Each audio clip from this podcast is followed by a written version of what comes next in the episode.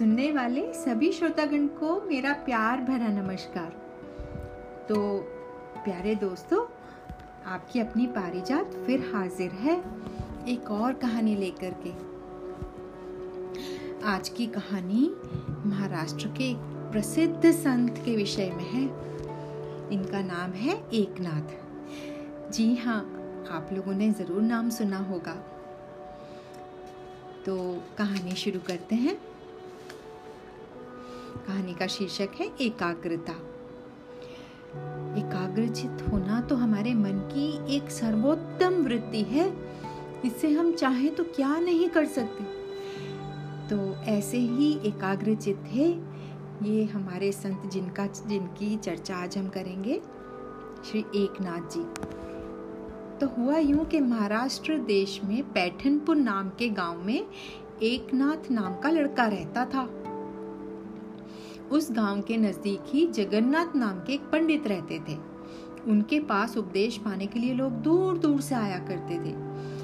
एकनाथ ने भी उनके पास जाकर कहा, भगवान, आप मुझे भी अपना चेला बना लीजिए और मंत्रोपदेश दीजिए।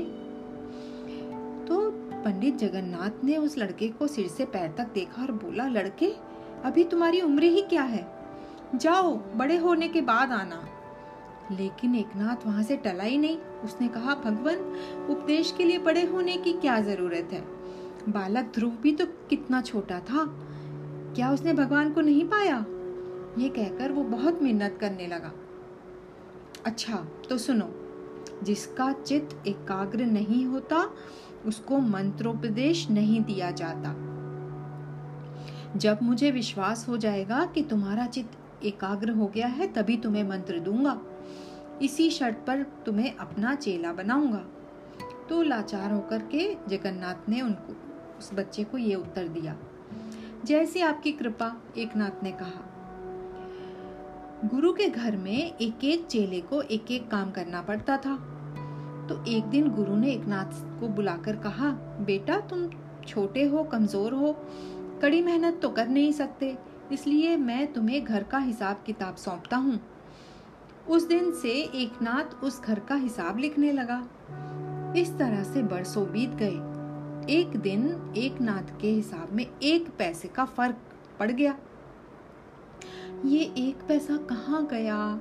ये एक पैसा कहाँ गया? एक नाथ बहुत परेशान होकर के सोच रहा था। उसने बहुत दिमाग लड़ाया, पर उसे कुछ पता ही नहीं चल रहा था। रात हो गई थी, मेहमान लोग खा पी करके सोने चले गए थे। चेले भी सभी खा पी करके सोने चले गए, लेकिन एक ना तो वो आमद खर्च के बही खाते के पन्ने ही पलटते रहा। आखिर बारह बज गए।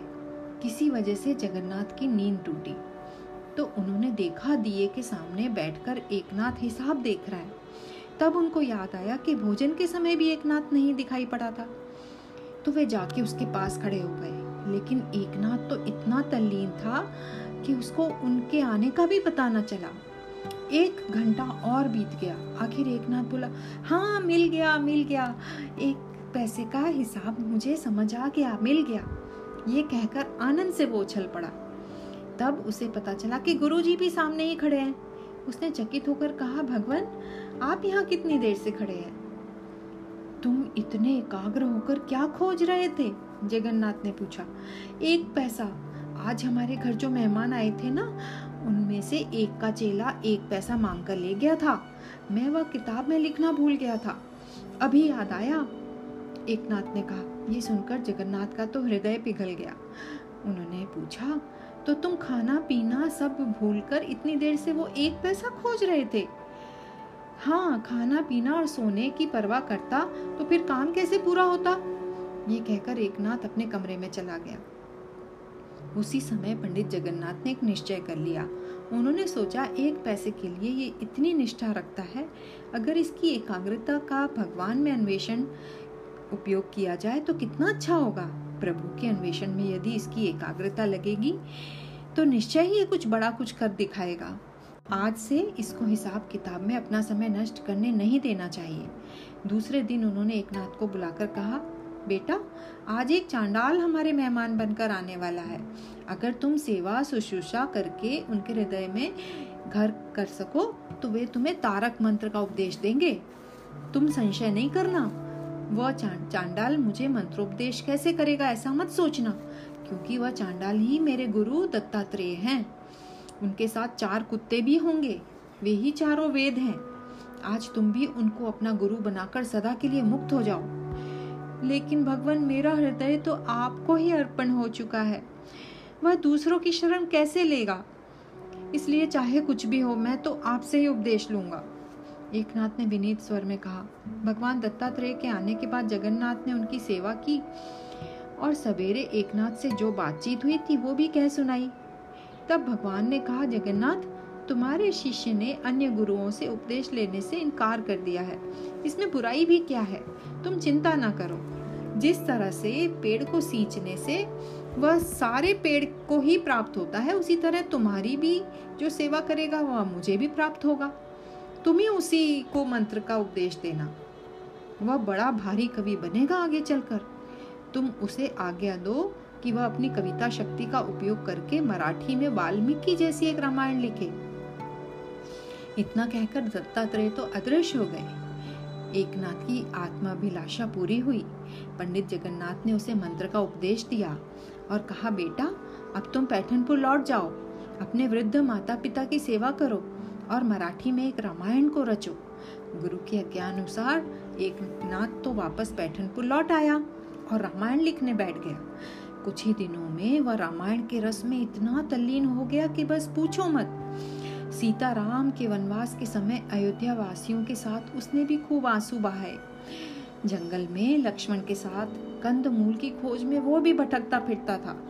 सीता को जब रावण उठाकर ले जाने लगा तो जटायु के साथ उसने भी युद्ध किया।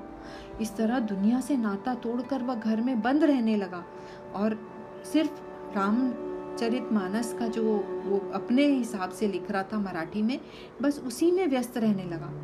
इससे तो उसके बारे में बड़ी तरह तरह की अफवाहें फैलने लगी। कुछ लोग उससे जलने लगे। लोगों ने चाहा कि किसी तरह उसे बाहर निकाला जाए। इस उद्देश्य से कुछ लोगों ने उसका दरवाज़ा खटखटाया। लेकिन एकनाथ ने तो कुछ भी नहीं सुना। कुछ लोगों ने पत्थर फेंके, कुछ लोगों ने हल्ला मचाया। लेकिन समाधि मग्न योगी की तरह से एकाग्र होकर रामायण लिखने वाले एकनाथ को तो जैसे बाहरी दुनिया से कोई लेना देना ही नहीं था।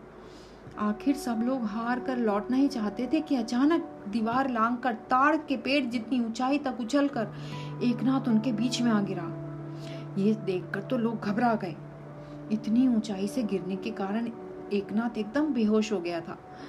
लोग जो उससे कुड़ते थे, वो अपना मन का द्वेष भूल गए और बड़ा उपचार करके एकनाथ को होश में ले आए। जब उसे अच्छी तरह होश आ गया तो उन्होंने पूछा, भाई, बात क्या थी? तुम क्यों इस तरह उछल पड़े?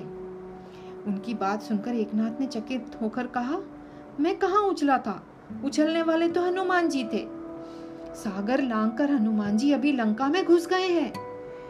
ये कहकर उसने अपने बाएँ हाथ का ताड़पत्र दिखाया। उसमें क्या लिखा था? उसमें सीता जी की खोज में हनुमान जी ने सागर लांकर लंका में प्रवेश करने का वो वृतांत लिखा था। ठीक उसी समय जगन्नाथ भी अपने शिष्य से भेंट करने वहाँ आ गए। उन्होंने सारा किस्सा सुना कि कैसे एक नाथ इतना ऊँचा कूद करके बाहर गिर पड़ा और उसी वक्त वो हनुमान जी का वृतांत लिख रहा था। जब उन्होंने ये किस्सा सुना तो वो कहने लगे, एक नाथ महाकवि है। वह अपने एक पात्र में ऐसा लीन हो जाता है कि काव्य लिखते हुए उसे कोई और बात का या दीन दुनिया की खबर नहीं रहती। वास्तव में बड़े भाग्य से मुझे ऐसा शिष्य मिला है। इसके द्वारा तुम सभी तर जाओगे। उनकी बात जब गाँव वालों ने सुनी तो उनका ज्ञानोदय हुआ। फिर एकनाथ को किसी ने भी कभी सताया नहीं। इस तरह महाभक्त एकनाथ की रामायण से सारा महाराष्ट्र धन्य हो गया। और संत एकनाथ बहुत ही तरह से मशहूर हुए। उन्होंने लोक कल्याण में अपना जीवन दिया। आज भी उनकी लिखी रामायण घर घर वहाँ पढ़ी जाती है और सब लोगों का उद्धार करती है। तो इस तरह से कहानी पूरी होती है। प्यारे श्रोतागण, आपको पसंद आई होगी संत एकनाथ की ये कहानी। ये हमारी बहुत अमूल्य धरोहर का हिस्सा है।